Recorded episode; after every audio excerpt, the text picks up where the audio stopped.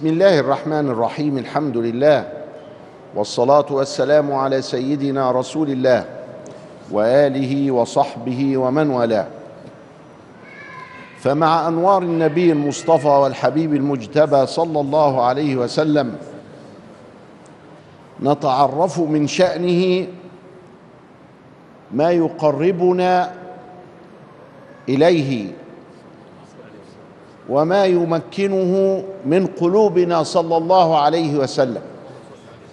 فإن حب رسول الله صلى الله عليه وسلم ركن الإيمان. وليس هناك إيمان إلا بحبه. وهو الباب الذي فتحه الله لنا للوصول إليه سبحانه وتعالى. ورضي أن يكون هو الأسوة الحسنة وأن يكون هو الدال على الخير وأن يكون هو شفيعنا يوم القيامة يأخذ بأيدينا إلى الجنة. وكمله وجعله وأهله رضي الله تعالى عنهم نبراسا للهدى. وتكلمنا عن اسمه الشريف. ونسبه المنيف وعن مولده صلى الله عليه وسلم وعن أزواجه الكرام أمهات المؤمنين. ونتكلم اليوم عن بناته أس الشرف. رزقه الله سبحانه وتعالى بزينب ثم رقية. ثم بأم كلثوم ثم بالسيدة فاطمة عليها السلام. والسيدة زينب تسمى في الكتب بزينب الكبرى بزينب الكبرى. وهذا للتمييز بينها وبين السيدة زينب المدفونة بالقاهرة. بنت سيد سيدنا علي والسيدة فاطمة وأخت الحسين. فمدفون في القاهرة رأس الحسين وأخت الحسين السيدة زينب. ولكن زينب هذه بنت النبي صلى الله عليه وسلم كانت تسمى بزينب الكبرى حتى نميزها عن زينب الصغرى في العيلة. وزينب ولدت وسيدنا صلى الله عليه وسلم عنده ثلاثون عاما. يعني سيدنا أكبر من بنته دي زينب بثلاثين عاما. من السيدة الشريفة خديجة عليها السلام. وزينب أسلمت عند البعثة مع أمها. فخديجة أسلمت وبناتها الأربعة. كان الأولاد ماتوا الصبيان. فلما جاءت البعثة وأوحي إليه صلى الله عليه وسلم فابن أربعين سنة. يبقى زينب دي كان عندها عشر 11 سنة قريب من البلوغ. وكان النبي صلى الله عليه وسلم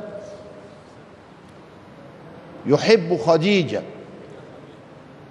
وكان صلى الله عليه وسلم يرى أن الله سبحانه وتعالى يرسل إليها السلام من فوق سبعة أرقع فتقول له ولجبريل عليك وعليه السلام. جبريل يأتي ويقول يا محمد بلغ خديجة السلام. من رب العالمين وأن لها بيتا في الجنة من قصب.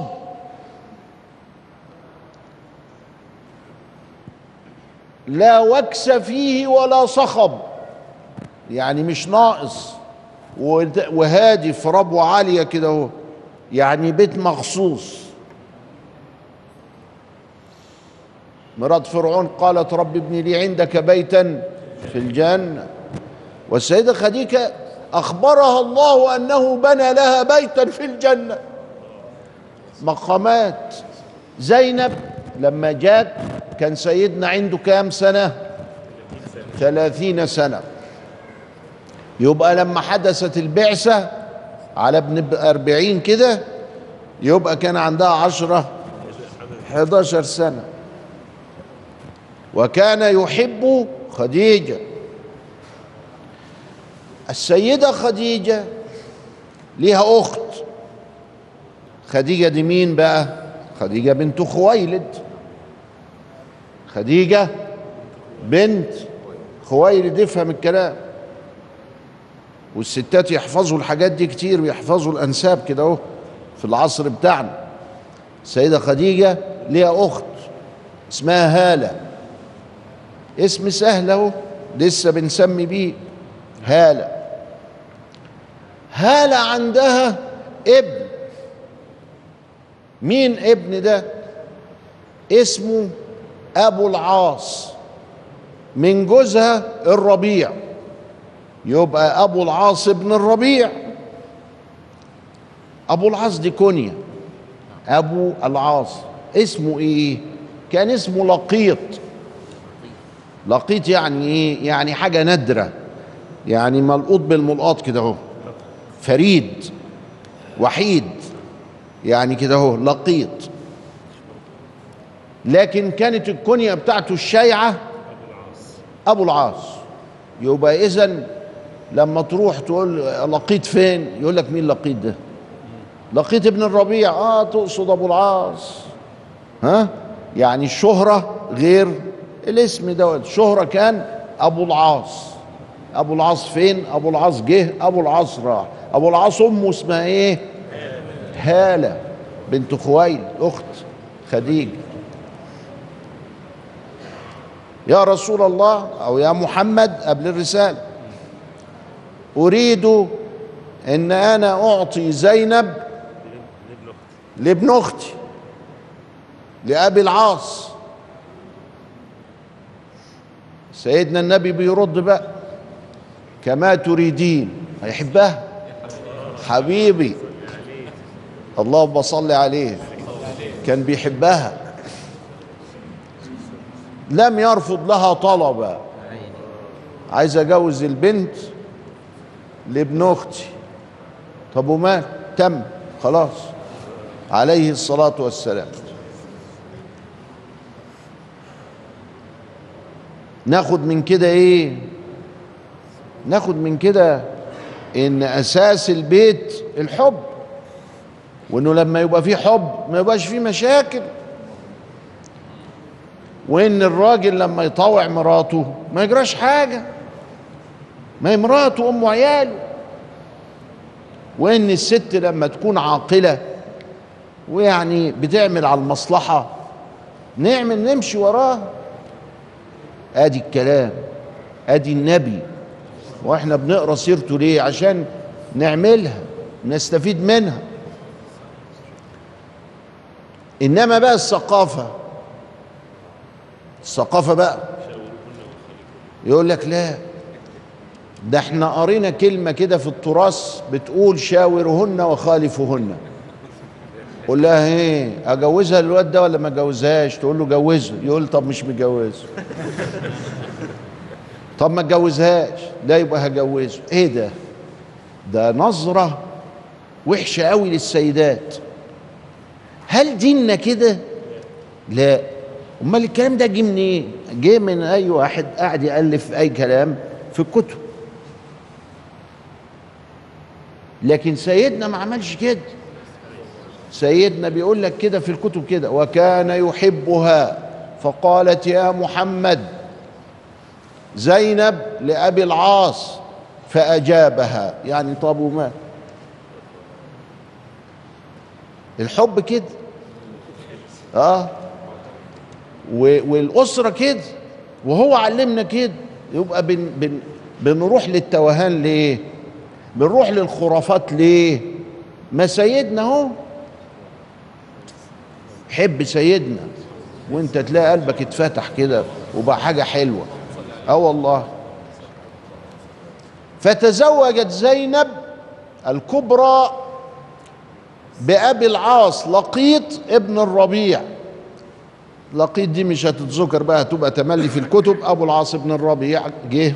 أبو العاص بن الربيع راح. أبو العاص بن الربيع ألقينا القبض عليه. أبو العاص بن الربيع هرب. أبو العاص بن الربيع روح جه أسلم أشرك. هو مين؟ أبو العاص بن الربيع اللي هو زوج السيدة زينب عليها السلام. نقول عليها السلام ليه؟ لأنها بنت الأكابر. أمها السيدة خديجة عليها السلام رسمي عليها السلام رسمي. من فوق سبع سماوات عليه السلام عليه السلام ما فيش كلام. وابوها مين لا بقى خلاص ده بقى ده عليه الصلاة والسلام. آه رسمي برضه إن الله وملائكته يصلون على النبي. يا أيها الذين آمنوا صلوا عليه وسلموا تسليما. ده رسمي. فيبقى زينب عليها السلام. رسمي كده. رسمي. بس ده رسمي بتاع ربنا. مش بتاع المراسيم ولا ها؟ ولا البتاع ده ملناش دعوة. مراسيم وبتاع وصدر بقصر كذا ولا نهمنا إنما اللي يهمنا سيدنا. آه عشان كانت الدنيا في يده ولم تكن في قلبه لأنه هو محل نظر الله صلى الله عليه وسلم. تزوجت زينب بأبي العاص. ابن خالتها وهي بنت خالته. يبقى الاثنين ولاد خالة بعض. الأمهات خديجة وهالة أبناء بنات خويلد. خديجة بنت خويلد أمنا وهالة بنت خويلد أختها. يبقى زينب اتجوزت والحمد لله واتستتت. عند مين؟ عند ابن خالتها. ما هوش غريب. أبو العاص ابن مين؟ ابن الربيع. لما أسلمت خديجة. أسلمت زينب أبو العاص ولد شهم لكنه في إيه؟ تأنق كده وبتاع رجل أعمال. بزنس مان ورجل الأعمال تاجر وبقى بيسافر وبيروح وبيشوف الدنيا وغني. عيلة خديجة غنية وأمه غنية هالة وهو غني. فعرض عليه الإسلام في حينئذ يعني فأبى. قال لا خلوني أنا إيه بالعجوة اللي إحنا بنعبدها وناكلها دي مع المشركين. معلش الدين مش داخل دماغي دلوقتي. ثم بعد ذلك نلتقي. والله أعلم.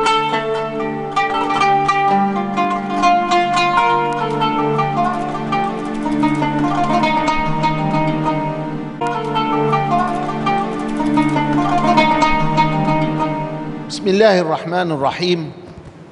عرض الإسلام على لقيط اللي هو أبي العاص ابن الربيع. زوج السيدة زينب بنت النبي صلى الله عليه وسلم.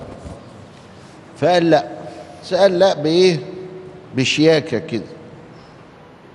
قال لا. بشياكة. آه يعني عنده إيه؟ يعني عنده أدب مؤدب. قال لا يا اخوانا سيبوني كده. فقالوا له راحوا له وفد من قريش. قالوا له طلق زينب علشان نشغل محمد ببنات. فما يقعدش يعمل لنا دوشة. قال لهم والله لا أتركها أبدا ولا أفضل عليها امرأة من قريش. هو مشرك إنما عنده أخلاق. خلي بالك بقى من الحتة دي. مشرك إنما عنده أخلاق. النبي كان يحب الأخلاق. يعني لما يجي مشرك عنده أخلاق يحب الأخلاق دي. يحبها قوي في كذا موقف كتير هو يحب الأخلاق. ولا يحب سفاسف الأمور. صدرت من مسلمين أو من مشركين. ممنوع. سفاسف الأمور سفاسف أمور. يبقى حاجة وحشة. فكان سيدنا يعلمنا مكارم الأخلاق. وشاف في الولد ده أبو العاص بن الربيع انه ولد شه. وكان يحبه. الشرك شرك ليه أحكامه. هيدخل النار. إيه على فكرة المشرك يدخل النار. إنما وهو عايش في الدنيا معايا كده أحب الأخلاق. الكريمة. خياركم في في الجاهلية خياركم في الإسلام. إذا فقه شوف الكلام شوف شوف سيدنا بيعلمنا إيه؟ وشوف العيال النابتة اللي طالعة بتاعت النهارده دي بتعلمنا إيه؟ ألا يستحبون أموال و و وأعراض و ودماء غير المسلمين. ما عملش هو كده؟ والله ما عمل كده. ده كان حلم. آه والله. ده حاجة تانية. أدي الحكاية مفهومة. فاللي جاي يتمسح في النبي دلوقتي وهو لا علاقة له لا بالنبي ولا بأهل بيته انبذوه اتركوه. ها؟ وإن صلى وإن صام وادعى أنه مسلم. سيدنا قال كده. وإن صلى وصام وزعم أنه مسلم. ما تطوعهوش لأن ده كلام فارغ. سيدنا هو هو أهو. أبو العاص تزوج زينب وأنجب منها غلاما ومات. الواد ابن زينب مات. شويتين أنجب منها أمامة بنت وعاشت. يبقى السيدة حملت مرتين. مرة أنجبت طفل ومات ومرة أنجبت أمامة.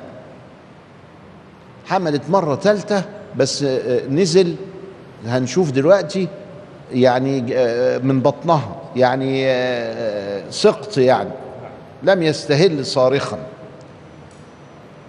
فيبقى اللي معروف في التاريخ إنها حملت ثلاث مرات. مرتين ولدت ومرتين ومرة سقطت.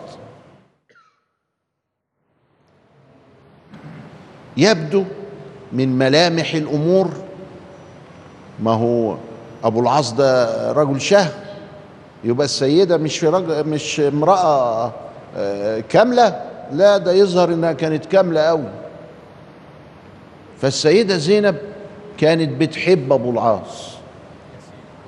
الملامح بتقول كده. وابو العاص كان بيحب السيدة زينب. في حب. في حب عميق في الحتة دي. ماشي. السيدة زينب قاعدة مع جوزها في مكة. هي على الإسلام وهو على الشرك. وبيحبوا بعض.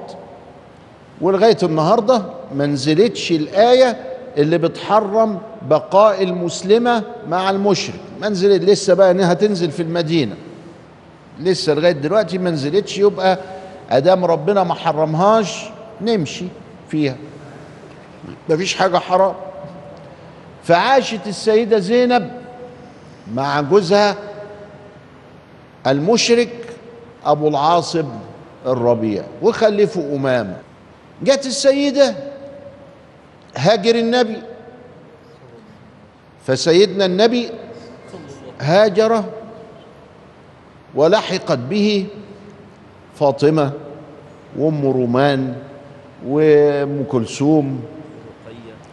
رقية كانت اتجوزت عثمان بقى. رقية ليها قصة هنبقى نجيلها. رقية اتجوزت عتبة ابن أبي لهب يعني ابن عم أبوها أبو لهب عم النبي. وأم كلثوم اتجوزت عتيبة. عتبة مكبر كده عتبة وده مصغر عتيبة. يبقى الكبير المكبر اتجوز الكبيرة اللي هي رقية. والمصغر عتيبة اتجوز الصغيرة اللي هي أم كلثوم. أم كلثوم ما نعرف لهاش اسم. أم كلثوم دي كونيا. طب اسمها إيه؟ قالوا ما نعرفش. ما حدش قال. يبقى إذا ممكن يكون اسمها أم كلثوم. ولذلك إحنا بقى لما جينا رحنا مسميين بأم كلثوم. اسمها كده في شهادة الميلاد. واخد بالك؟ البنت دي اسمها إيه؟ أم كلثوم. على اسم بنت النبي. لأن إحنا ما لقينلهاش اسم. ما إحنا قلنا أبو العاص اسمه لقيط. طب أم كلثوم اسمها إيه؟ قال لك ما لهاش اسم. الله يبقى قال لك طب ما يمكن اسمها كده. أم كلثوم. قال والله وارد. جايز. فراح صار اسما. ما نعرف لهاش اسم غير كده. أم كلثوم. رقية اتجوزت مين؟ عتبة. وأم كلثوم اتجوزت مين؟ عتيبة. والاتنين ولاد؟ أبو لهب. بنو هاشم كلهم وقفوا مع مع بنو آآ آآ بنو هاشم كلهم وقفوا مع النبي إلا أبو لهب. وقف مع الكفار ضد النبي. لما نزلت تبت يد أبي لهب وتب أبو لهب راح لعتبة وعتيبة قال لهم لا أشرب ماء حتى تترك بنتي محمد. بارك. يعني إحنا كان نسبك هيشرفنا؟ الحمد لله. كويس إنك عملت كده. ده من عند الله. قال لهم لا اشربوا ماء. العيال عينيهم من السيدة رقية والسيدة أم كلثوم مش عايزين يسيبوه فحاولوا معاه كده قال لهم لا أشربوا ماء هموت روح. يا سيدي تبت يد أبي لهب وتب ما أغنى عنه ماله وما كسب سيصلى نارا ذات لهب. وامرأته حمالة الحطب. اسمها إيه؟ ده مش اسمها بقى أم جميل؟ أم جميل دي تبقى الكونيا. اسمها أروى. اسمها أروى. يبقى أبو لهب. وأروى خلفوا عتبة وعتيبة. اللي اتجوزوا رقية وأم كلثوم. العيلين ما حبوش أبوهم يموت نفسه. في حد يقول أنا موت نفسي؟ وراجل. إيه اللي لا أشربه ماء ولا أشربه؟ المهم الحمد لله طلقوه ولم يدخلا بهما يبقى الطلاق هنا كان قبل الدخول. كان العقد كتب الكتاب اتكتب لكن كان لسه الدخول. فظلت رقية بكرا وظلت أم أم كلثوم بكر. راحت رقية دي عليها السلام اتجوزها سيدنا عثمان. اتجوزها سيدنا عثمان. وهاجر بها إلى الحبشة. هاجر بها الهجرة الأولى إلى الحبشة. سيدنا عثمان غني مليونير كبير. فشال ستنا رقية وهاجر بها إلى الحبشة. وبعدين السيدة رقية دي يوم بدر تخلف عثمان لأنه كان بيدفنها. وجاءه البشير بنصرة المسلمين وهو على قبرها في السنة الثانية من الهجر. يبقى قعدت معاه المدة دي كلها من ساعة ما اتجوزها لغاية سنة اتنين من الهجر. نكمل في حلقة تانية قصة أولاد النبي صلى الله عليه وسلم بناته الكريمات والمكرمات. والمكرمات. فإلى لقاء آخر أستودعكم الله والسلام عليكم ورحمة الله وبركاته.